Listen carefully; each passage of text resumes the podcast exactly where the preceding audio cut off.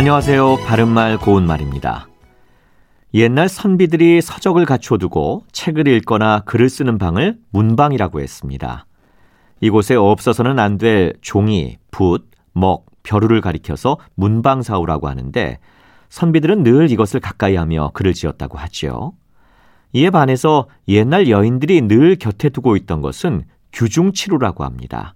여기서 규중은 부녀자가 거처하는 곳을 가리키는 말로 규자는 도장방이라는 뜻을 가진 한자입니다.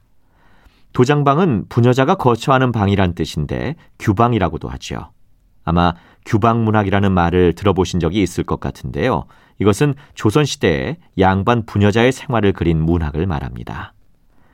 앞서 말씀드린 규중치루로 다시 돌아가 보면 이것은 바느질에 꼭 필요한 일곱 가지 도구를 가리키는 말로 가위, 실, 바늘, 자, 골무, 인두, 그리고 다리미를 말합니다. 바느질은 조선 여인들에게는 부덕과 용모, 그리고 말씨와 길쌈과 함께 반드시 갖춰야 할 중요한 덕목이었습니다. 따라서 규중치루는 옛 여인들이 언제나 곁에 두고 소중하게 다루었던 물품들이었죠. 그래서 그런지 바느질에 필요한 규중치루에 얽힌 글이나 일화 같은 것이 많이 전해 내려오고 있는데 규중치루를 의인화해서 인간 사회를 풍자한 규중치루 쟁론기라는 한글 수필이 아주 유명합니다. 바른말 고운말 아나운서 이규봉이었습니다.